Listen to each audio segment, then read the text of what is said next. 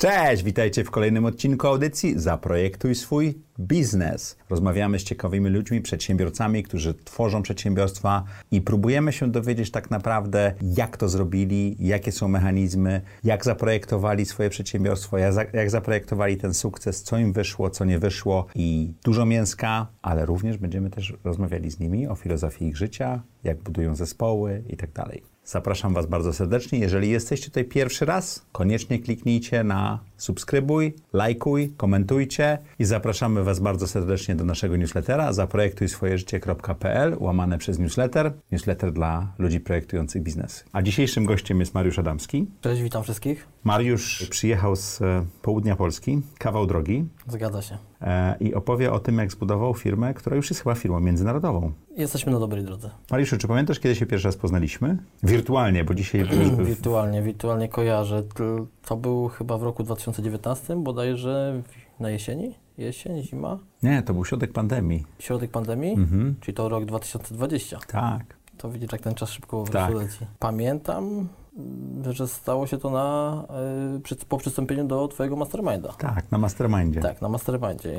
Na Patronite widziałem właśnie taką opcję. Taką opcję, do, możliwość dołączenia i mówię, spróbuję, zobaczymy, co z, tego, co z tego wyjdzie. Akurat byłem na takim etapie swojego życia, że szukałem jakby dalszego rozwoju i byłem otwarty na wszystkie nowe możliwości. I jak wrażenia po roku?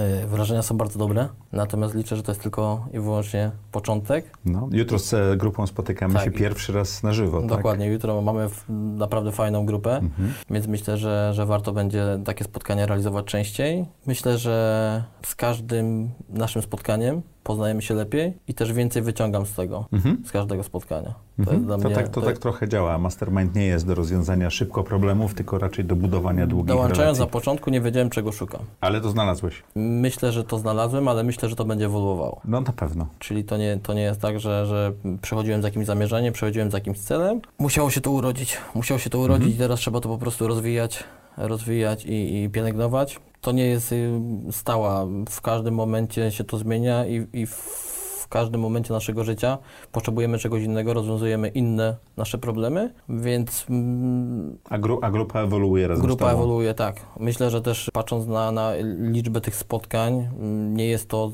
za często ani za długo, więc y, z każdym spotkaniem też poznajemy się lepiej. Mhm. Mamy do siebie większe zaufanie, jesteśmy bardziej otwarci i to nam, to nam pomaga i pomimo, dzięki, nawet dzięki temu, że jesteśmy bardziej otwarci, poznajemy jakby swoje wnętrze. Jeśli okay. poznajemy swoje wnętrze i nasze problemy, jesteśmy w stanie lepiej je zaprezentować i, i lepiej je rozwiązać. Powiedziałeś, że byłeś w takim miejscu, że, że, że zacząłeś e, odkrywać siebie, projektować, ale w międzyczasie udało Ci się wraz z rodziną zbudować potężny biznes. No, taką no, porządną myśl, firmę. Myślę, że tak. Z zewnątrz o, to tak wygląda. Na zewnątrz tak to wygląda. Tak. Znaczy wymagania, nasze, nasze ambicje są większe. Czyli firma będzie większa prawdopodobnie. Firma będzie większa, natomiast będzie budowana mniejszym kosztem. To powiedz, co robi Adams Group i jak będziecie ten biznes odwijali i skąd się wzięło? Trochę historii tego. Trochę historii. Rodzice mhm. Mm, zajmowali się w latach 90. produkcją mebli tapicerowanych. Mhm. Ja skończyłem szkołę, więc, więc... Y, Dołączyłeś do biznesu rodzinnego? Nie dołączyłem. Rodzice stwierdzili, że są zmęczeni, mhm. emerytura, Mhm. Będą produkowali stelaże do tych mebli, które ja będę produkował i dystrybuował dalej. Rodzice sprzedawali meble na giełdach. Głównie to była giełda w Oleśnicy, giełda w Krotoszynie. Bardzo lokalny rynek. Lokalny rynek, mała ilość, y, meble czy produkty dopasowane do, do potrzeb klienta, mhm. Spersonalizowane, wybór tkanin, wybór rozmiaru, możliwość skrócenia, powiększenia jakiegoś produktu, do robienia ze zdjęcia jakiegoś produktu, więc zupełnie, inna, zupełnie inny profil produkcyjny niż to, co my robimy aktualnie. To skąd pomysł na ten inny biznes niż rodzice mieli? Tu chodziło o skalowanie tego biznesu. Od razu wiedziałeś, że chcesz zrobić duży biznes? Nie. A jak duża jest w tej chwili Twoja firma? Zatrudniamy około 350 osób, czy łączymy około mhm. 305 osób, bo niektórzy są na, na, na B2B, jak na jakimś samozatrudnieniu. Przychody za ten rok myślę, że około 130 milionów złotych. I jak szybko rośniecie? Do tej pory rośliśmy 100% rok do roku. Podwajacie wielkość firmy co roku? Od 2011 roku. Ile przychodów Twojej firmy, Waszej firmy jest e, z zagranicy? Wliczając kontrahentów i naszą sprzedaż detaliczną jest to około 70%. 70% sprzedaży jest poza Polską? Tak. Czyli nie tylko nie ten mały rynek, który był w biznesie rodziców, ale też już nawet nie Polska, tak? Dokładnie. Sami dostarczamy na, na teren Niemiec Mhm. i na teren Polski, podystrybuujemy te produkty naszymi samochodami. Natomiast mamy kontrahenta, który odbiera od nas 20-15, bo ja sobie postawiłem taką granicę, żeby firma była bezpieczna, to maksymalnie 15-20% p- naszego, naszego, naszej produkcji może trafiać w ręce kontrahenta. Jednego kontrahenta, tak? Czyli e, poza tym to są detaliczni klienci. Tak. To jak z e, biznesu rodziców, który sprzedawał na lokalnym rynku w Oleśnicy, zrobiłeś to, że masz ponad 100 milionów obrotu na beblach, czego ponad 70 milionów złotych obrotu jest e, poza Polską? To jest długa droga. To jest, Dla, długa, dla, prosiłem o pigułkę, wiem, że to nie będzie kulturka, Tak. ale, ale co się wydarzyło? to, jest, to jest długa droga, dlatego że jeśli zaczynasz, czy wyrastasz w, pewnym, w pewnym jakimś przeświadczeniu, że się nie da, Mhm. albo że coś jest trudne, no to ciężko ci się z tej skorupy gdzieś wydostać. I dopiero w momencie, łatwo jest, przynajmniej dla mnie, łatwo było mm, sprawić, żeby firma z 2 milionów miała przychody 4, z 4, 8, z 8, 16, natomiast później zrobić z 60, 120, z 65, 130, no to już To było trudniejsze? to myślę, że jest to, czy jest to trudniejsze? Na pewno z dwóch zrobić cztery jest łatwiej w moim przypadku niż zrobić z 60 120, gdzie rosną wszelkie ryzyka, gdzie zatrudnia się dużo więcej ludzi, gdzie jest dużo większa konkurencja niż na rynku lokalnym. Jest to trudniejsze, tak, zdecydowanie. To jak ci się udawało podwajać ten obrót? Znaczy, co- co takiego zrobiłeś inaczej niż rodzice? Co takiego zrobiłeś, co powoduje, że ten biznes działa? Przede wszystkim Produkt się zmienił, tak? Produkt się zmienił, produkt był bardziej ujednolicony, produkt, który nadawał się do produkcji masowej. Mhm. I nie tylko. My wykorzystujemy w naszej firmie, kiedyś było tak, że dostosowane, dostosowane mieliśmy produkty do, do klienta, tak? do potrzeb klienta, czyli był produkt większy, mniejszy, tak jak wspomniałem wcześniej, można było wybrać tkaninę. Nasze produkty, czyli to, to spowodowało automatycznie to, że nie, nie, nie byliśmy w stanie zoptymalizować tak produkcji, przygotować więcej stelaży, no bo każdy stelaż mógł, mógł być inny. U nas wykorzystujemy jeden stelaż, który mamy aktualnie, do kilku modeli. Czyli jest pełna optymalizacja, mamy bardzo małe, bardzo małe magazyny, działamy just in time, czyli jednak cały czas staramy się, już wcześniej działaliśmy w 2011 roku, czy w 2012 roku, gdzie w, na przestrzeni około 120 m2 e, małego warsztaciku takiego za domem, produkowaliśmy 60 narożników dziennie. Byłeś w stanie tak produkcję... Byłem w stanie, dlatego A że skąd, skąd miałeś ten pomysł, i tę wiedzę, jak to zrobić? ja nie miałem wiedzy, my jesteśmy po prostu mistrzami małych przestrzeni. Czy to była potrzeba? Tak, zawsze, zawsze było to potrzebą i, i jeśli mieliśmy zlecenia, czy wiem, potrafiliśmy sprzedać produkt, to nigdy się nie zastanawialiśmy nad tym, czy będzie problem to wyprodukować, bo to jest jakby dla nas rzecz, która nie miała To było najmniejszego... drugorzędne, tak? Było drugorzędne, bo wiedzieliśmy, że obojętnie jak, ale sobie poradzimy, tak? Jeśli będzie potrzeba, wynajmiemy kolejną halę, jeśli będzie potrzeba, to coś dobudujemy. Najważniejsze było sprzedać i sprzedać w, e, oczywiście w takim sensie, sama sprzedaż nie jest istotą. Istotą jest otrzymanie za tą sprzedaż wynagrodzenia, bo sprzedawać to my możemy i mogliśmy zawsze bardzo dużo, 10, 100 razy i 1000 razy więcej niż produkujemy aktualnie. Tylko problem zawsze się pojawiał, jeśli chodzi o płynność finansową. Dlatego wybieraliśmy zawsze od początku takich kontrahentów, z którymi budowaliśmy sobie relacje i wiedzieliśmy, że, że nam zapłacą. Ale dlatego też wybraliście e, konsumentów jako e, dużą grupę, prawda? Tak. 10% no, trzeba przyznać, że od 2013 roku 10%, 10-15% naszego przychodu, y, nieraz 5, pomiędzy 5 a 15% to, było, to byli kontrahenci. Mhm. Tylko trochę na innych zasadach. W 2013 roku był, A odbywało reszta, się... a reszta to byli konsumenci. e, Reszta to byli zawsze A konsumenci. konsumenci, konsumenci płacą z góry, prawda? Albo z góry, albo przy dostawie. Mhm. Początki były trudne, bo, bo trzeba przyznać, że y, ten produkt po wyprodukowaniu w 2011 roku ja prowadzę działalność. Jak się sprzedaje na targach, no to niekoniecznie, niekoniecznie ma się działalność, tak? Y, Rodzice sprzedawali, chcieli odpocząć, stwierdzili, że będą produkowali stelaże tapicerskie. Ja przejąłem ten rynek, to był bodajże 2000, po maturze, po egzaminach, nawet nie odebrałem do dzisiaj wyników matury. Poszedłeś od razu do pracy? Ja pracowałem już wcześniej. Okej. Bo jestem, ja mam 33 lata, od 13 roku życia jestem w branży, czyli mam Czyli od dwu- 20 lat masz 20-letnie doświadczenie w produkcji mebli tapicerowanej. pracownikiem, tak? I fajne jest to, że przechodziłem każdy etap od początku do końca. Mhm. Czyli jednak jak jesteś na, tym, na tej giełdzie z rodzicami, to też jest moment rozpakowania, jest moment ułożenia odpowiednio tego produktu na placu. To nie jest tylko tak, że rozpakujesz coś, tylko te modele, które są bardziej przyciągają klienta, ustawiamy z przodu, modele, które trochę mniej z tyłu. Więc automatycznie miałem doświadczenie, zbierałem doświadczenie przy sprzedaży, przy obsłudze klienta. To już był pierwszy jakby taki, taki mój kontakt z klientem w wieku 13-14 lat. Bierze się notes, zapisuje się zamówienia, adres klienta, gdzie to dostarczamy, umawiamy się na jakiś termin, więc już jest też automatycznie planowanie i z roku na rok to się rozwijało. A skąd pomysł, żeby firmę zdigitalizować? Skąd żeby pomysł? przerzucić Nastąpi- się sprzedaż? Na, na sprzedaż do e-commerce, tak? Mhm. Bo to jest y, źródło waszego sukcesu, prawda? Myślę, że tak. Mhm. 2006 rok, 5 lat zajęło nam podjęcie decyzji, żeby przejść do e-commerce, tak? Wiedzieliśmy, gdzie jest przyszłość, wiedzieliśmy, jak ten A rynek... czemu tak długo? Nigdy się wcześniej na tym nie skupialiśmy. Czyli skupiacie się na produkcji? Tak, czyli po prostu mm, w zasadzie myślę, że sprzedaż wtedy akurat Allegro na, na, na marketplace'ach nie była jakoś mega popularna i Mhm. mając tam 20, 19 lat, no, no nie miałem czegoś w sobie, żeby od razu na ten pomysł wpaść. Mhm. Natomiast w wieku już 20, 20 kilku lat, w 2011 roku e, stwierdziliśmy, że w zasadzie te produkty możemy wysyłać, tak? Od razu powstała bariera, no, produkt trzeba dostarczyć. Wysyłasz, możesz zrobić ograniczenie, możesz go sprzedawać tylko na rynek wrocławski, gdzie do Wrocławia mamy 73, 80, 80 km, Kalisz, Ostrów, jakieś miasta bliżej, natomiast no, my byliśmy otwarci, chcieliśmy zaryzykować i Na całą sprzedawać Polskę. na całą Polskę. Mm, Więc tutaj jeśli chodzi o, o dostawę, no, zaczynaliśmy od kurierów. Mhm. Testowaliśmy różne To firmy. nie działało? Różne Uśmiechasz się tak.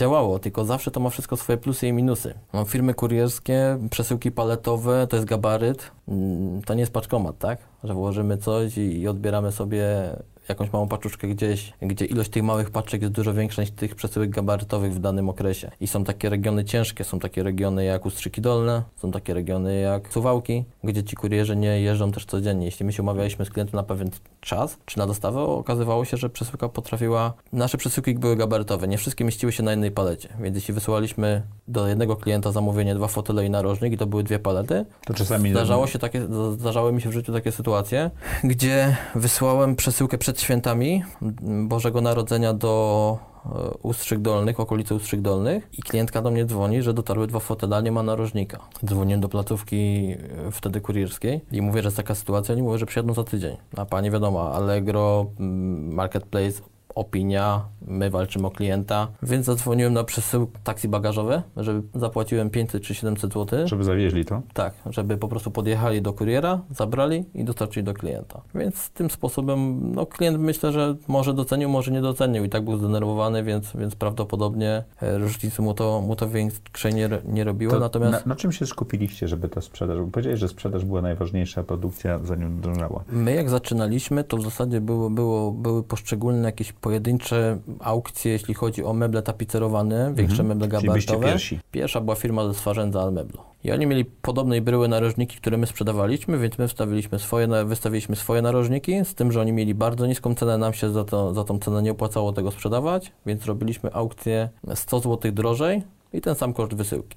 Nie minęły 2 czy 3 tygodnie, byliśmy już pierwsi, jeśli chodzi o sprzedaż. Dlatego, że byliście drożsi? Dlatego, że mieliśmy, zawsze miałem w sobie coś takiego, że ja lubię estetykę. Okej. I dla mnie coś musi wyglądać. Czyli nie sztuką jest wystawić mebel przed garaż, narożnik i zrobić zdjęcie. Oni mieli oczywiście też wizualizację, natomiast te wizua- wizualizacje nie były takie dobre jak nasze. Czyli to, co się nauczyłeś na tych y, wystawianiu na placach. Wiesz co, to chyba jest mój charakter. Okej. I brata. Brat też taki jest, że jednak... A kto e, się zajmuje w tej chwili y, tą cyfrową częścią? Tym się zajmuje brat. Czyli on się skupił na tym. Tak. Jestem Okej. dobry i, i tutaj trzeba podzielić kompetencje. Mhm. Ja zajmuję się bardziej częścią produkcyjn- produkcyjną i, i menadżerami budowaniu strategii firmy, a brat y, obsługą klienta. I od samego początku pracowaliście razem? Nie, to nastąpiło. Brat zawsze pomagał, czyli jeździliśmy u nas od tego 2006 roku, jak były te, te giełdy, te targi. Wyglądało to mniej więcej tak, że od 19 do 23 roku życia to były 4 lata w zasadzie wyjęte, jakie miałem, w których skupiony byłem tylko i wyłącznie na, na pracy. Czyli zaraz po, po technikum, po maturach rozpoczynałem produkcję. Niedziela była giełda, wracało się z, po giełdzie, do, od 6, powiedzmy, o 6 wyjeżdżaliśmy, o 7 byliśmy na giełdzie, do 13, od 13 do 16 do 15 porozwoziliśmy te produkty, które mieliśmy zamówione. Wróciłem do domu, rozpisałem jakie materiały potrzebuję, bo trzeba sobie zrobić do Planowanie. tego tak, jakieś planowanie, co będziemy produkowali, rozpisywałem stelaże dla taty. W poniedziałek rano rynek kępiński, tam dużo jest hurtowni y, A to się zmieniło w momencie, jak zaczęliście sprzedawać w internecie, prawda? Na marketplace jak Zmieniło się, trochę się zmieniło. No całe planowanie trzeba początkowo też trochę działaliśmy. Nie było to tak wszystko zautomatyzowane, tak? Jak teraz, Mhm. jak teraz, jak teraz to jest. Teraz mamy do, do zarządzania aplikacje, więc zupełnie w inny Aplikację pisaliście sami, prawda? sposób. Cały czas ją piszemy, tak. Mhm. A dlaczego wybraliście, że sami stworzycie aplikację zarządzania produkcją i sprzedażą? Funkcjonalność, Mhm. czyli to, co jest obecnie na rynku, po prostu nie było dopasowane do naszych potrzeb. Okej. Myślę, że brat, e, zarządzając, zarząd- zarządzając działem IT, a znając produkty i znając produkcję, dużo szybciej, dużo lepiej jesteśmy we dwójkę w stanie wprowadzić zmiany i, i, i dojść do konsensusu, co my potrzebujemy i co należy zmienić, niż tłumacząc mm, programistom, bo to Mhm. jednak gdzieś jest odbijanie cały czas, tak? Płacimy dużo kasy, Ale moglibyśmy macie zapłacić. swój, macie swój dział IT, tak? Mamy swój dział IT, on nie jest za dużym działem, natomiast na razie nam się to wszystko sprawdza. Mhm. Robimy sobie zmiany Powiedziałeś, że przy budowaniu tak szybko rosnącej firmy dbanie o gotówkę jest bardzo ważne, że do, dobór kontrahentów i tak dalej. Możesz to rozwinąć, bo to jak podwajasz swoje obroty y, co roku, to musisz mieć pieniądze na to, prawda? Tak, Szczególnie, że tak. twój produkt jest produktem fizycznym. Zawsze w naszym portfelu był te 85% klientów stanowili klienci indywidualni. Mhm. Czyli byliśmy stosunkowo bezpieczni. Od 2013 roku do 2018 mieliśmy kontrahenta z Anglii. On nie odbierał dużo, ale na, naszej, na naszą produkcję były to dosyć spore ilości. Powiedzmy, że dochodziło to do 30%, ale średnia to było około 15-20% Mhm. całej sprzedaży. Tam byliśmy na, umówieni na jakiś szybki termin płatności. Nigdy nie było problemu. Opłacił poprzedni samochód, dostał kolejny, poprzedni kolejny, więc tutaj, tutaj nie, mieliśmy, nie mieliśmy z tym dylematu. Natomiast w 2018 roku podjęliśmy decyzję, że wszyscy kontrahenci, z którymi będziemy współpracować, składając zamówienie, otrzymują fakturę pro formę, która jest wysyłana automatycznie, bo też wchodzą w nasz panel, w naszą aplikację, Mhm. składają zamówienie na nasze modele po zakończeniu, po złożeniu zamówienia. To trochę podobnie wygląda ten proces zakupowy jak na sklepie u nas y, Mhm. przez klienta indywidualnego, tak? Tylko jest to Ci po muszą prostu... zapłacić z góry? Muszą zapłacić z góry. Jeśli w ciągu dwóch dni nie opłacą zamówienia, zamówienie jest anulowane. I wszystkie samochody, które produkujemy w zasadzie dla kontrahenta, mamy jednego większego, który obsługuje rynek czeski, słowacki i od września będzie obsługiwał rynek węgierski, są opłacone. Do tego piątku są wszystkie samochody z przyszłego tygodnia opłacone. Czyli nie masz problemu z gotówką na materiały, na pensje, na tego typu rzeczy? Nigdy się nie spotkaliśmy z taką sytuacją. Przez te 10 lat? Tak, żeby cokolwiek było. Czyli od 2 milionów do 130 milionów nigdy nie miałeś problemu z gotówką? Nie, nie. Inwestorów Miałem nie musiałeś szukać i tak dalej? Nigdy, nigdy. Miałem kilka takich decyzji, że musiałem zrobić krok do tyłu, zwolnić kilka osób, e, wziąć rozbieg i, i się Mhm. rozpędzić. To były takie przełomowe gdzieś momenty, gdzie coś do końca nie było dobrze skalkulowane. Jeden tylko w zasadzie taki moment był, gdzie mm, pieniądze do firmy włożyłem część pieniędzy z kredytu na dom. Czyli skredytowałeś swój dom, żeby włożyć do, do firmy?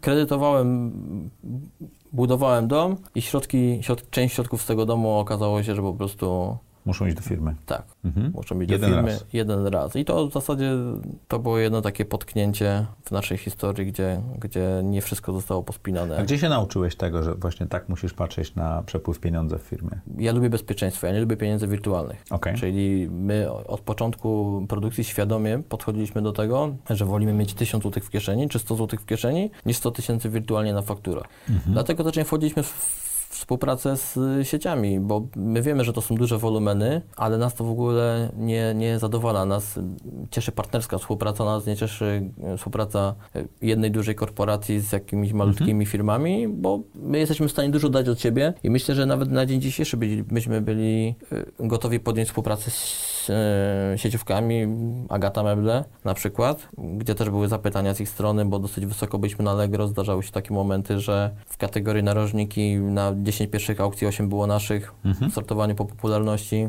więc ktoś to zauważył. Natomiast my byśmy dostarczyli produkt dobry jakościowo, bardzo szybko, bo nasz czas realizacji do kontrahentów wynosi od 3 do 5 dni roboczych. Nie jak tak ja w poniedziałek zamówię, to mam szansę w, piątek już mieć... yy, Kontrahenci. Klient kontrahenci. indywidualny 7 dni roboczych do Mhm. 10 dni roboczych, nie? Kwestia tego, gdzie kontrahenci przeważnie odbierają sami. I to przyspiesza. Tutaj trochę to przyspiesza. Można to wyprodukować, jeżeli ktoś by chciał w zasadzie w czwartek 5 tirów na poniedziałek, no to nie ma problemu. Tak wszystko. Przepraszam, w czwartek mogę zamówić 5 poniedziałek Jako kontrahent tak. i będziesz, będziecie w stanie to zrobić. Tak. A jak dobierasz kontrahentów? Bo to, żeby ktoś ci płacił z góry i tak dalej, to, to, jest, to jest pewna sztuka, prawda? W życiu to trzeba jest, mieć szczęście. w życiu trzeba mieć szczęście i to jest, Musimy zmienić tutaj, wrzucić trochę kości, żeby to szczęście było widać. to jest trochę jak, jak gra w jakąś ruletkę. Mieliśmy jednego kontrahenta od 2013 do 2018. Ja nie mówię tutaj o kontrahentach, którzy odbierali tam ilości typu 10, 20, 30 Ja czy, większych czy mówię. 50 sztuk miesięcznie, bo, bo w skali naszej produkcji, gdzie my to wyprodukowaliśmy w ciągu 3 godzin, powiedzmy, czy 4 Mhm. godzin, no to, to myślę, że tutaj nie, to jest jakby klient indywidu- indywidualny, który odbiera po prostu trochę większe ilości. Mhm. Oczywiście wymagania e, z jego strony, jeśli chodzi o cenę, o rabaty kosmiczne. Więc od 2013 do 2018 roku mieliśmy jednego kontrahenta z Anglii. On odbierał średnio samochód do dwóch tygodniowo, więc to nie były duże ilości. Od 2018 roku mamy kontrahenta z Czech i ten kontrahent jeszcze wrócę do tego kontrahenta z Anglii. Kontrahent z Anglii przyjechał do nas w 2012 roku i oczywiście jakiś narożnik miał tam kosztować 480 zł, my chcieliśmy 550, on nie chciał, więc pojechał e, kupić na Śląsku. Na Śląsku się okazało, że po trzech miesiącach czy po czterech wraca. Ja mówię, dlaczego nie kupujesz na Śląsku? No bo tam podstawiam samochód w środę, mówią kierowcy, że zaraz idą ładować samochód, a okazuje się, że oni najpierw te meble zaczynają robić. Czyli w piątek ładują, tak? Trzy dni kierowca czekał na miejscu i co godzinę czy co dwie godziny mówili mu, że za chwileczkę zaczynają ładować, tak? Więc my, dla nas y, bardzo ważne jest Czyli twoja wyższa cena mu nie przeszkadzała, nie bo przeszkadzała, kierowcy nie, nagle nie się- przeszkadzała mu i myślę, że to, to też poznawaliśmy się, tak? No to był Mhm. początek, on nie wiedział czego może oczekiwać. A ty szukałeś tych kontrahentów, czy nie sami przychodzili? Przez Allegro. Czyli zauważył ktoś, że jesteśmy na Allegro, Mhm. wysłał zapytanie, pewnie odbywało się tak, że szukali po cenie, my jesteśmy atrakcyjni cenowo, natomiast Czyli nie budowałeś całego mechanizmu nie, nie, sprzedaży? Nie, nie, nie. Od, To nie było 2000, celem. od 2011 roku do 2000 do teraz nie zdarzyło się sytuacja, nie zdarzyła się sytuacja taka, żebyśmy my nie wykonali czegoś na czas. Produkcja. Tak, jeśli chodzi o kontrahentów, jeśli chodzi o, o, o A przy tak szybkiej produkcji, czy jest problem z jakością? To zależy jak określamy, Problem. jak określamy właśnie tą jakość. Mhm. No bo musimy mieć tą świadomość, produkt, który kosztuje 50% procent ceny sklepowej, no powinniśmy od niego jednak trochę mniej wymagać, tak? Mhm. Czy, czyli jeśli płacimy za jakiś tam produkt 750 czy 800 zł, a on w sklepie kosztuje 1600 czy 1700. Natomiast myślę, że tutaj jest yy, duże znaczenie ma to, że jeśli klient, klient nie zna cen. Mhm. Czy ja dzisiaj nie wiem, ile kosztuje manikir, czy, czy nie wiem, ile kosztuje pedikir. A ja tak? nie wiem, ile ja, kosztuje rogówka, czy Tak, czy bo ja z tego nie tak? korzystam, więc Tak. jeśli klient wchodzi teraz na takie Allegro, ustawi sobie po cenie i tam widzi, że tych aukcji jest 30 czy 40, wszystkie są w podobnej cenie, to on nie wie, że wszyscy są dostosowani do tego rynku, do tej ceny rynkowej, do tej ceny zaniżonej, tylko uznaje, że to jest norma. Ta cena to jest dla niego po prostu normalna, tak? Mhm. I myślę, że te produkty były stosunkowo jakościowo, na, trzymały pewne standardy. Na pewno to nie były wersje premium, ani ekskluzywne Ale ty nie jesteś wersje. w rynku premium, prawda? Nie, tylko klient Ty ma oczekiwania premium. Ty jesteś w rynku masowym. Tak, klient ma oczekiwania premium. Mhm. Jak tak. sobie z tym radzisz? Jak sobie z tym radzimy? Musieliśmy dokonać kilku zmian na produkcji. Musieliśmy dokonać kilku zmian, Czy podnieść jakość? podnieść jakość produktu. Jest to, jest to problematyczne z uwagi na to, że cena narożnika w roku 2011, mówimy o tej samej bryle, to było 699 plus 159 koszt wysyłki, to wychodziło 850 parę Mhm. złotych. Jesteśmy w roku 2021, ten narożnik dzisiaj kosztuje 898 złotych z wysyłką. Czyli cena się praktycznie nie zmieniła. Tak. I A prze- koszty y, y, Od- ludzkie i materiałowe od bardzo 9 poszły do góry. miesięcy koszt pianki tapicerskiej 160% do góry. Mhm. Drewno też poszło do góry, gdzieś czytałem Drewno poszło prawie 100%, stal 100%, płyta wirowa 240%, Mhm. co ona jest 80, 80% czy 70% stelażu w tym akurat modelu, który się najlepiej sprzedaje, to jest płyta wirowa. Mhm. Więc- Jak sobie radzicie z cenami? Jak sobie radzimy z cenami? Podnosicie je? No bo, bo oczekiwania klientów będą i to jest pytanie właśnie, jak sobie Nie. z tym poradzić. Tak? Optyma, optymaliz- nam zawsze zależało na tym, żeby jak najmocniej optymalizować produkcję. Czyli zmniejszać koszty. Zmniejszać koszty i y, starać się jak naj, naj, najmniejszej przestrzeni, jak najwięcej wyprodukować tymi samymi osobami, Mhm. I po, w zasadzie dzięki temu, że, że ten tapicer nie ma do przejścia 100 metrów po coś, czy 50 metrów po coś, Mhm. tylko ma 12, tak? Jak idzie, No to przyspiesza produkcję. przyspiesza. Jeśli jak idzie, to już ma na przykład wyklejone elementy, już ktoś inny to, to klei, więc ta wydajność zespołu jest dużo większa. Jak wchodzi na magazyn, to też nie musi czegoś szukać, tylko po prostu po prawej stronie ma pierwszą skrzynkę, którą potrzebuje, drugą, trzecią, czwartą, piątą, kompletuje narożnik Mhm. i ucieka z powrotem I, i, już działa. skąd pomysł, żeby tak zorganizować produkcję? Znowu się wszystko rodzi z potrzeby. Okej, czyli te jest po przestrzenie i ta szybkość, tak? Ja lubię, jak jest poukładane. Ja jestem pedantyczny Mhm. i... M- mówisz o Kaizen czyli metodologii japońskiej. Tak, Mówisz i- o just in time metodologii Wiesz, kiedy się o tym dowiedziałem? Po, rozumiem, że po fakcie, W tak? 2019 roku. Czyli dowiedziałeś się Pod koniec roku może y, Po przeczytałem jakąś... ośmiu latach prowadzenia tego, tak, tak? przeczytałem jakąś książkę, że jest Lean, że jest filozofia Kaizen, że jest ciągłe, ciągłe- ciągłe doskonalenie się i tak dalej, i tak dalej. I w zasadzie tak idę i mówię do chłopaków, do kierowników, do menadżerów, mówię, widzicie, my tu mamy tak fajnie linie wyrysowane pod dostawy. A to już mieliście zrobione, E, tak? mamy Kolory i zrobione, tak a dalej. widzicie, a tutaj piszą w książkach, że to tak właśnie ma być, nie? A my już to mamy i, i A kto to wymyślał? Ja. Ty? Ja, tak.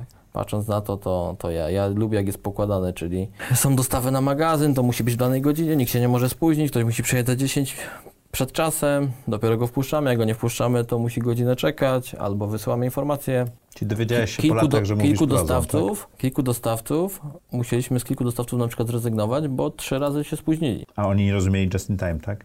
E, Oni nie, nie rozumieli, oni podchodzili tak, Tak frywolnie do tego wszystkiego, że po Mhm. prostu prowadzę biznes, to prowadzę, jak zaśpię, to zaśpię, a nam to robiło już jakieś korowody i, i czasami byliśmy upierdliwi, oczywiście, tylko my ich tych, tych godzin nie narzucaliśmy. Jak my ustalaliśmy sobie grafik na magazynach, wysłaliśmy informację o tym, że będzie taka zmiana, bo też to zawsze jest taka terapia trochę szokowa, przy większych firmach to jest pewnie normalne, a, a przy takich małych, które się rozrastają raczej mniej, że mają wybrać dzień i godzinę, kiedy im Dostawy. pasuje najlepiej dostawa. Bo my jesteśmy firmą przewidywalną, czyli my dos- y, zamówienia wysyłamy tydzień szybciej. Czyli we wtorek wysyłamy, czy, czy inaczej. W poniedziałek szykujemy i we wtorek zamówienia na kolejny tydzień. Mhm. I czasami ktoś miał w poniedziałek już zamówienie na przyszły piątek czy na czwartek. Przeważnie to były te, te same czy A porównywalne twoi ilości. dostawcy rosną tak samo szybko jak wy? Jesteście dla nich głównym klientem?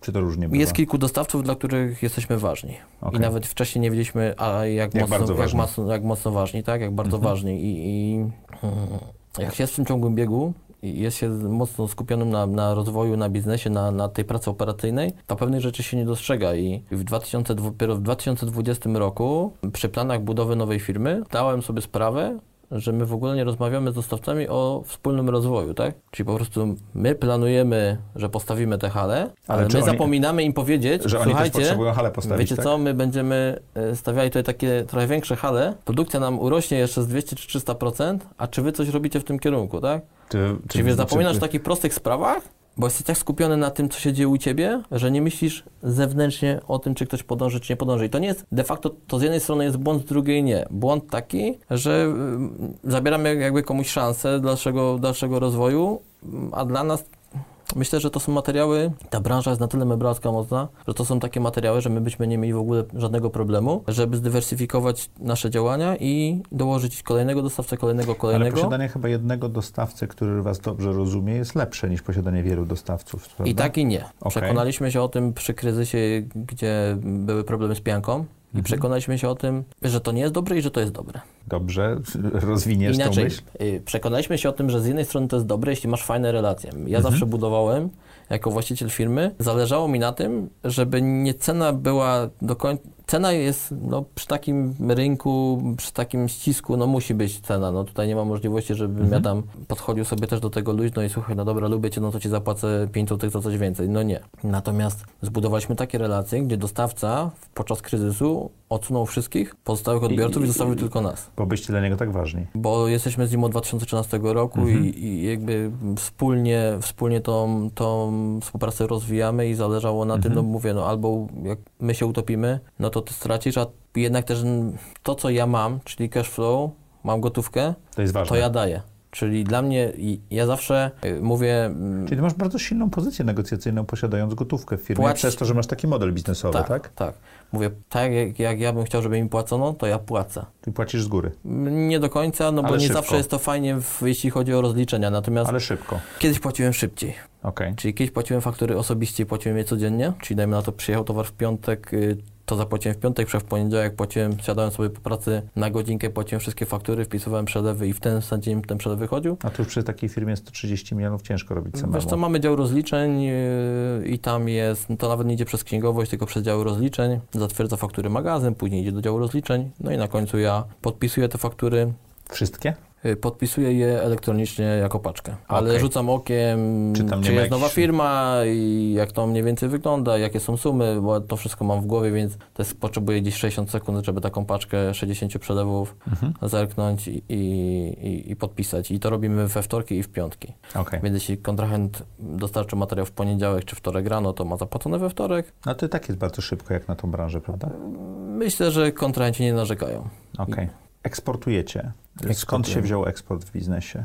No, Allegro jest polskim portalem, tam zaczynaliście. Tak, zawsze to... Ja lubię nowości, Mhm. lubię się rozwijać, Mhm. a wiem, że, że i też wcześniej do tego podchodziłem raczej w ten sposób. Teraz kolejne rynki, które będziemy dokładali, są raczej potrzebą i dalszego rozwoju i pewnym bezpieczeństwem firmy. Czyli rynek polski jest stosunkowo łatwym rynkiem, gdzie dostarczyć produkt, włożyć na busa kilka narożników i dostarczyć jest prosto. Jeśli chodzi o rynek niemiecki, już dla niektórych firm też nie stanowi większego No problemu. macie autostradę prawie, że... No tak, tylko bariera językowa Okej. przy obsłudze klienta, przy logistyce, to już dla niektórych firm to, to już są takie kroki, to są takie kroki, które są nie, Dla was nie.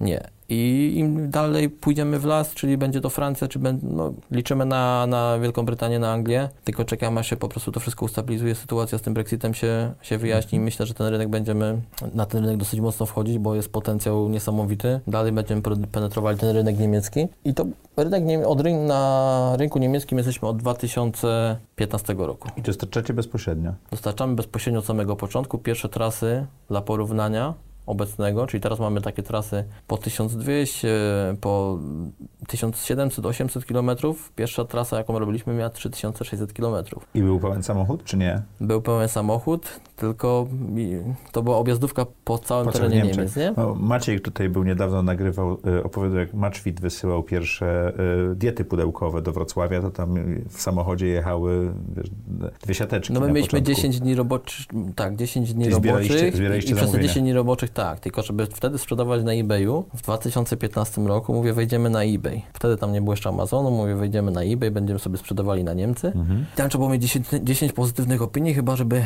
w jakiejś kategorii coś tam wystawić. No to wchodzę na eBay, sprawdzam, co się najlepiej sprzedaje. Łatwo jest do wysyłki, były pendrive'y, jakieś skandiska. Kupiłem pendrive'y na Allegro, wystawiłem, żeby zdobyć te 10 op- Czyli pozytywnych w ogóle opinii. poza twoim biznesem, to Tak. po prostu Żeby- gaming the system, tak? Tak, ale obłędnie co, tylko żeby szło łatwo wysłać w kopercie czy w jakiejś paczce, Żeby, żeby, na pewno dostali żeby dostali, żeby byli zadowoleni. Bo i żeby ten była opinia. Tak, i żeby była pozytywna opinia, bo ten produkt musiał spełniać oczekiwania. Jak Mhm. wyślesz jakiś produkt, Czyli w ogóle nie planowałeś zarobić na tym. Puściłem to po kosztach na zero, żeby Mhm. jak najszybciej to po prostu jak najwięcej nas sprzedawać, na, na, na, jeśli chodzi o te Niemcy i żeby móc rozpocząć sprzedaż. Rozpoczęliśmy sprzedaż i, i z każdym rokiem to rozwijaliśmy. Czyli ty zbudowałeś sobie konto sprzedając produkt, który zupełnie nie był związany z tobą. Pierwsze 10 opinii. Pierwsze No, 10 Bardzo opinii. szybko, to kwestia była chyba dwóch tygodni i Dobrze, i potem pojechał samochód i to zrobiliście. To samo na Anglii było. Też Tak. jak wchodziliśmy na, na początku, bo też dostarcza, nie dostarczaliśmy, tylko sprzedawaliśmy gdzieś na eBayu angielskim. Były takie, takie próby szykowania konta, to też były te, te pendrive'y wysyłane i, i przypomniała mi się ta sytuacja trzy miesiące temu, jak sprzątałem biuro i, i znalazłem kopertę, bo jak była zwrotka, jak nie dostarczyli, To wróciła koperta to wróciła z pendrive'em. pendrive'em koperta i teraz na pamiątkę. Jakich metod marketingowych używacie w tej chwili? Bo te pendrive'y są jakimś tam trikiem, ale to oczywiście jest na początek, ale teraz, żeby, żeby być właśnie na topie marketplace'ów. Marketplace'y są waszym głównym e, sposobem na sprzedaż w tej chwili, prawda? Bym to podzielił, czyli, czyli część jest, część Z własnej strony? Część odbiera kontrahent, ale jeśli chodzi o naszą, nasz przychód czy produkcję, natomiast y, to będzie około 20%, 40% będzie z marketplace'ów i 40% będzie Z własnej strony. aktualnie, patrząc na ostatnie jakieś dane z naszych stron, z naszych Mhm. sklepów internetowych. To jaki marketing uprawiacie? Jak to działa, że możecie spowodować, że klienci przechodzą z marketplace'ów, które są oczywiście oczywiste, na waszą stronę? Myślę, że kluczem są social media, czyli Mhm. reklamy na Facebooku, Instagramie i, i ogólne reklamy, które, którymi zajmuje się brat. No i to jest też y, kwestia budżetu, tak? Ile wydajecie na reklamy? Łącznie z marketplace'ami 2 miliony złotych miesięcznie. I to po prostu powoduje ruch, ruch który generuje, generuje sprzedaż, natomiast od niedawna zaczynamy nad tym pracować, żeby ta konwersja była większa. Czyli optymalizować. Tak, optymalizujemy. Od, sprawdzałem bodajże od kwietnia, od 1 kwietnia do 10 maja mieliśmy 790 tysięcy odwiedzin sklepu, Mhm. z czego tam 390 było unikalnych, 21 tysięcy koszyków, z czego 17 tysięcy porzu- porzuconych, tak? Mhm. I badamy po prostu sobie, dlaczego te koszyki były porzucone, na jakim etapie, co się klientowi nie spodobało. Nie mieliśmy wtedy jeszcze płatności ratalnej, nie mieliśmy płatności odroczonej, dopiero wdrażaliśmy to w maju, więc, więc myślę, że y, cały czas to będzie ewoluowało. Czyli to dbanie o porzucone, dbanie o konwersję, czy, czy cały Tak, lejek żeby, jak, żeby, tak? jak, żeby koszt ten e, reklamy był jak najniższy. Ile osób nad tym siedzi w firmie? Dział dopiero się buduje. Okej. Są to jedna dziewczyna, która zajmuje się sprzedażą, jedna marketingiem. Czyli twój brat zajmował się tym do tej pory sam? Tak. My, myśmy, Do 130 milionów złotych?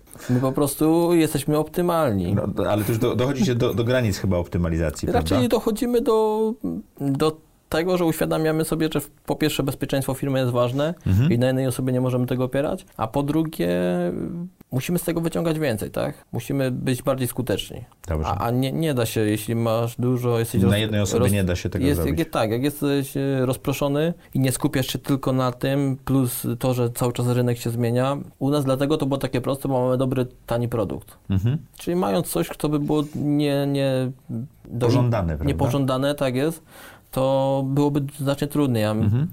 u nas wystarczy to zareklamować, mieć dosyć dobrą logistykę, potrafić e, produkt e, dostarczyć do klienta, bo to jest ważne w odpowiednim czasie. I w zasadzie to wszystko może sobie organicznie rosnąć. Jak wygląda wasza konkurencja? Jeśli chodzi o konkurencję z głównej, y, z głównej konkurencji, no, no IKEA teraz widzę, że zaczyna dosyć mocno Mhm. szukać sprzedaży w internecie. Agata Meble jest taki sklep e, internetowy, gdzie handlują meblami Selsey.pl, Mhm. Miriam24.pl. A w Niemczech? W Niemczech, w Niemczech główni konkurenci to, to, to gdzieś na Amazonie plus sieciówki. Mhm. Lutz, to jest taka dosyć duża Jak, sieciówka. jak wy porównujecie się co do ofert, cen i tak dalej, czy po prostu nadajecie ton rynkowi? My zawsze jesteśmy najbardziej atrakcyjni. Okej. I szukamy, szukamy tego, żeby być jeszcze bardziej atrakcyjni, szukamy tego. Nasze myślenie m, cały czas się zmienia i m, myślę, że my troszeczkę gdzieś spoglądamy na to, jak klientów obsługuje Amazon, jak myśli Amazon, jak myśli Impost. Mhm. Tak, zależy nam na tej opinii klienta, że jednak to, co kiedyś nie było dla nas aż, aż tak istotne, czyli ta super szybka odpowiedź w kilka czy kilkanaście minut dla klienta, dzisiaj Ma znaczenie. jest dla nas ważna, tak? Nie w postaci tego, żebyśmy nie mogli odpowiedzieć rano, bo cały rynek tak reaguje i, i rzadko ktoś jest dostępny w dłuższym czasie, natomiast no, my chcemy być pierwsi, tak? Mhm. I to samo jest dostawa, z dostawami, że ci, ci kurierzy też odpowiednio są tr- szkoleni? Moglibyśmy, moglibyśmy zrobić tutaj więcej, natomiast blokuje, blokuje nas aspekt finansowy. Okej. Czyli moglibyśmy wejść w współpracę z firmą zadbaną, dawny DTS, który dostarcza produkty IKEA czy Agaty Mhm. Meble. Jest w stanie dostarczyć produkt na drugi dzień, posiadając 20 czy 30 magazynów logistycznych w całej Polsce. Natomiast to jest koszt wyższy na, na dostawę produktu około 70 zł, a dołożyć 70 zł, czyli prawie 10% do naszego produktu, no to automatycznie podnosi nam koszt reklamy. Robiliśmy symulację tam taką w poprzednim roku, w październiku, gdzie miała nastąpić podwyżka cen produktu i, i po prostu... Bo konwersja wam wtedy spada, tak? Tak, robiliśmy symulację, akurat na arkusza Google tą symulację robiłem i wychodziło to bardzo nieciekawe, czyli podniesienie ceny o 100 zł powodowało taki wzrost kosztów reklamy, że po odjęciu wszystkich podatków i zobowiązań różnych z tego tytułu prowizji dodatkowej wyższej, bo jeśli podniesiemy mm, średnio nasz koszt marketingu, no to jest 15% przychodu, więc e, nie zostałoby z tego nic, oprócz mniejszej ilości sprzedawanych sztuk. Mhm. I musieliśmy do takich sytuacji doprowadzać w ubiegłym roku, Jak mieliście problemy z dostępnością pianek i innych rzeczy, E, tak? Nie. Na początku pandemii. To był marzec, gdzie się pandemia zaczęła, to w kwietniu, w maju mieliśmy tak dużą sprzedaż, że produkowaliśmy wtedy chyba 3000 sztuk tygodniowo. A nie mogliście więcej? E, Sprzedawało się po 4000, a nie mogliśmy Aha. więcej, bo byliśmy już w sobotę obłożeni dwie zmiany i, i to już w zasadzie tylko zostawała niedziela, a to zmęczenie ludzi, wszystkie stanowiska zajęte, no nie Mhm. było szansy, więc jedynym rozsądnym rozwiązaniem było podnieść cenę, zarobić tyle samo, a zrobić po prostu też tyle samo, ile robimy. Pra- Praca w firmie rodzinnej ma swoje wady i zalety. Opowiadałeś o bracie, który em, zajmuje się całą częścią cyfrową od IT poprzez marketing. Masz też siostrę, z którą pracujesz. Jak wygląda praca w firmie rodzinnej, tak? Relacje rodzinne versus praca i tego typu rzeczy. Jak to się układa? Każdy jest skupiony na, na swoich zadaniach. Myślę, że my jesteśmy akurat tak dograni, że jeden nie patrzy na drugiego, co drugi robi, tylko skupiamy się. Ja mam swoją pewną pracę do wykonania i muszę to zrobić najlepiej jak potrafię, tak samo brat czy siostra. I, i jeden drugiemu, oczywiście są czasami wspólne spotkania, na których poruszamy kilka kwestii i rozmawiamy, co można było zrobić lepiej, gorzej. Natomiast każdy odpowiedzialny jest jakby za swoją, swoją działkę.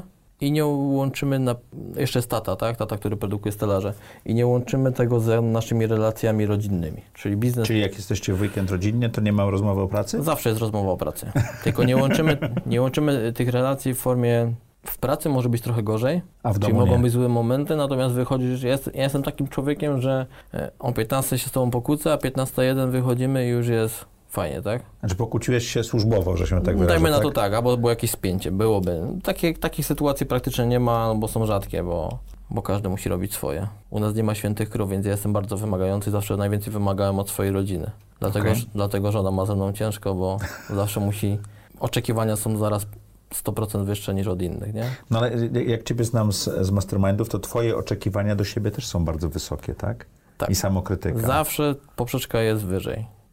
I już myślę, że jestem na tej górze i się okazuje, że to nie jest ta góra, że muszę iść dalej, że, że podążać tą drogą, bo, bo muszę dojść wyżej, wyżej, wyżej. I szukam na razie odpowiedzi na to, czemu to służy i dlaczego tak jest. No i między innymi dlatego dołączyłeś do Masterminda Zaprojektuj swoje życie, a od niedawna jesteś w IO, prawda? Jestem WIO dokładnie. I to Ci pomaga? Bo już, już, Roz- wiesz jak, już wiesz jak, teraz zacząłeś szukać czemu, tak? Rozwija, rozwija mnie to zarówno Mastermind, jak i IO. Sądziłem, że skoro spotykają się przedsiębiorcy, będziemy poruszali tematy głównie przedsiębiorcze, tak? A okazało się? A, a tutaj okazuje się, że jednak więcej tematów jest prywatnych, czy więcej tematów jest e, osobistych, czy pewne, pewne jakieś zadumy na tym, co się robi, dlaczego się robi i po co się to robi, niż e, stricte tematów biznesowych. Oczywiście są te tematy poruszane, no bo, no bo jeśli spotka się jeden przedsiębiorca z drugim, Ale chyba Natomiast, mm, wagowo nie są najważniejsze w tych nie, nie, rozmowach. nie, nie. Myślę, że tutaj bardzo pomaga mi, jeśli chodzi o, o, Masterminda czy o IO, pomaga mi to znaleźć chwilę dla siebie, gdzie mogę zastanowić się nad tym, co robię i dlaczego to robię. I e, ciekawą rzeczą dla mnie w forum IPO, bo to są wszystko e, iteracje tego samego, takiej grupowej rozmowy, jest też to, że niekoniecznie musisz prezentować swój problem, żeby czegoś się nauczyć. Oczywiście. a bardzo często wręcz przeciwnie, bo nawet słuchanie tego, prawda? Po, powinniśmy wyciągać jak najwięcej wniosków dla siebie, tak? Czyli powinniśmy. Ja, jak y, jesteśmy na mastermindzie i słucham jakiejś prezentacji, to od razu myślę o sobie Mhm. w moim kontekście. Takie ja zawsze pytam Tak. na koniec egocentrycznie, co, co Tak, udało tylko ja się myślę, ja, zostawić. myślę, ja myślę to w swoim, w swoim kontekście. Akurat no, początki tego masterminda dla mnie były dosyć stresujące. Ja nie wiem, ja na żywo czuję się y, jakoś luźniej. No, to był e, kwiecień chyba, to był środek e, lockdownu Ale to tak pierwszego. miałem chyba z 4 czy 5 mastermindów. Tak? Że paraliż. Chcesz coś powiedzieć, niby jesteś inteligentny, niby mógłbyś się w czymś wypowiedzieć, ale okazuje się, że A to ta kamerka, czy co? Nie wiem, rozmowy. Ja nigdy Okej. nie rozmawiałem na Zoomie, nie miałem żadnych wideokonferencji, nie miałem mieć z kim, takich Ale wideokonferencji. rozumiem, że teraz skillset już jest normalny, tak? Już No, jest się lepiej. Jest lepiej. Teraz się spotykamy, będzie jeszcze lepiej. E, Mariusz, jeżeli miałbyś coś radzić komuś, to zaczyna własny biznes albo rozwija biznes właśnie rodzinny, bo przejmuje z kolejnym pokoleniem, które przejmuje coś nawet drobnego, to jakie byłyby to punkty do wiesz, zastanowienia się i wdrożenia? Na czym się skupić? Na czym się w ogóle nie skupiać? Czym się przejmować, czym nie? Myślę, że najważniejszym punktem, jakim jest i to nie tylko dla osoby, która zakłada biznes rodziny, to jest wyznaczenie sobie celu, Mhm. do którego chcemy dążyć, bo to jest najważniejsze. Ja tego nigdy, nigdy nie robiłem. A jaki miałeś cel, jak zaczynałeś? Nie miałem celu. Okej. Po prostu zaczynałem i, i w zasadzie nie wiedziałem, po co to robię. Myślę, że nie wiedziałbym tego do dzisiaj. Gdybyś się nie zatrzymał. Gdybym się w pewnym momencie nie zatrzymał, nie pomyślał, nie, nie zrezygnował z pracy operacyjnej, bo to są bardzo delikatne tematy. Jeśli ktoś zaczyna, może iść kilkoma drogami, czyli może iść taką drogą, że pozatrudniać specjalistów. Ja wszystko, co robiłem od początku, zależało mi zawsze na tym, żeby zrobić coś samemu. Po to, żeby zdobyć pewne doświadczenie, że jeśli później nadzoruję, czy kontroluję, czy wyciągam pewne wnioski, no to mam. No w mojej firmie nikt nie jest w stanie mnie, że tak powiem, przeskoczyć czy oszukać, tak? Bo ty wiesz... Ja e, wiem wszystko. co. Ale to, to, jest, to ogranicza w pewnym momencie, prawda? E, Że do pewnego momentu pomaga, wiedza, która jest zdobyta, no ja tutaj będę miał problem, jeśli chodzi o, o, o dzieciaki, jeśli chciałby w przyszłości przejąć firmę, Mhm. to tutaj będę miał na pewno duży problem z tym związany, dlatego że ja, dla mnie firma jest bardzo ważna. Mhm. Jeśli ktoś nie posiada odpowiednich kompetencji, no to nie mogę mu powierzyć prowadzenia tej firmy, prawdopodobnie firmy, która będzie miała 300, 500 czy miliard przychodu, tak? Więc y, nie będę tego robił z uwagi na to, że to jest syn czy córka, i słuchajcie, no, trzeba komu, komuś robić, zrobić sukcesję, tylko wolałbym wziąć, e, stworzyć zewnętrzny zarząd jakiś i, Mhm. i po prostu, żeby ta firma dalej się rozwijała i normalne decyzje podejmowane. Z drugiej strony, jeśli syn chciałby lub córka chciałaby uczestniczyć w życiu firmowym, to gdzieś kiedyś przeczytałem chyba, że powinien każdy inwestować w siebie i teraz jeśli jest taka młoda osoba, która chce zdobyć pewne kompetencje, to jeśli będziesz kazał jej pracować, to ona będzie skupiona później na pracy, a nie na zarządzaniu. I teraz w którym kierunku, czyli stanie się po prostu Czyli niekoniecznie, pracownikiem. nie, niekoniecznie zaczynać od miotły, e, No niby strony... chciałbyś komuś pokazać, chciałbyś kogoś nauczyć, że no słuchaj, y, zaczniesz od najniższego szczebla, pójdziesz krok wyżej, krok wyżej, pozna- znasz firmę od środka, a z drugiej strony nie nauczysz się zarządzania. Mhm. I masz duży problem, bo ja mm, pracowałem w firmie bardzo długo operacyjnie, byłem w stanie y, wyjść z biura i załadować samochód, y, wskoczyć na wózek, przestawić palety i to było w 2018 roku. No tak, ale te, ta firma już nie jest taki rozmiar, że to coś pomoże, prawda? Tak. A wręcz przeszkodzi. Teraz już nie. Teraz. Yy, tylko, że ja odkryłem, co ja chcę robić. Dla mnie, ja lubię w firmie budowanie strategii. Ja lubię budowanie firmy. Jestem pobudowniczy. Dla mnie, jak się po prostu firma rozwija, firma się buduje i to nie tylko chodzi o firmę, to chodzi o biznes, to chodzi o, o życie rodzinne. Jak się coś, coś powstaje, coś się buduje, to ja odkryłem, że to mnie cieszy, że jestem w tym dobry. Niekoniecznie później już dalej prowadzenie tego, czy rozwijanie. No, budujecie osiedle w tej chwili dla pracowników, prawda? Tak, rozpoczęliśmy budowę osiedla dla Bo pracowników. Ciężko ich, e, rozumiem, utrzymać, tak? Blisko firmy, y, kwestia dojazdów, y, mamy kilka osób ze wschodu, więc, więc tutaj są te możliwości, chociaż już są zapytania e, od też naszych polskich pracowników, czy będzie to do wynajęcia, czy do sprzedaży, jakie to są mieszkania. Mhm. I myślę, że to nie pierwsze osiedle, jakie, jakie wybudujemy. Okej. Mariusz, dziękuję Ci bardzo. Dziękuję również. Dziękuję Wam. E, Dość niesamowita przygoda z projektowaniem biznesu. Nie wiem, czy potrafiłbym tak zrobić. Zapraszamy w kolejną środę.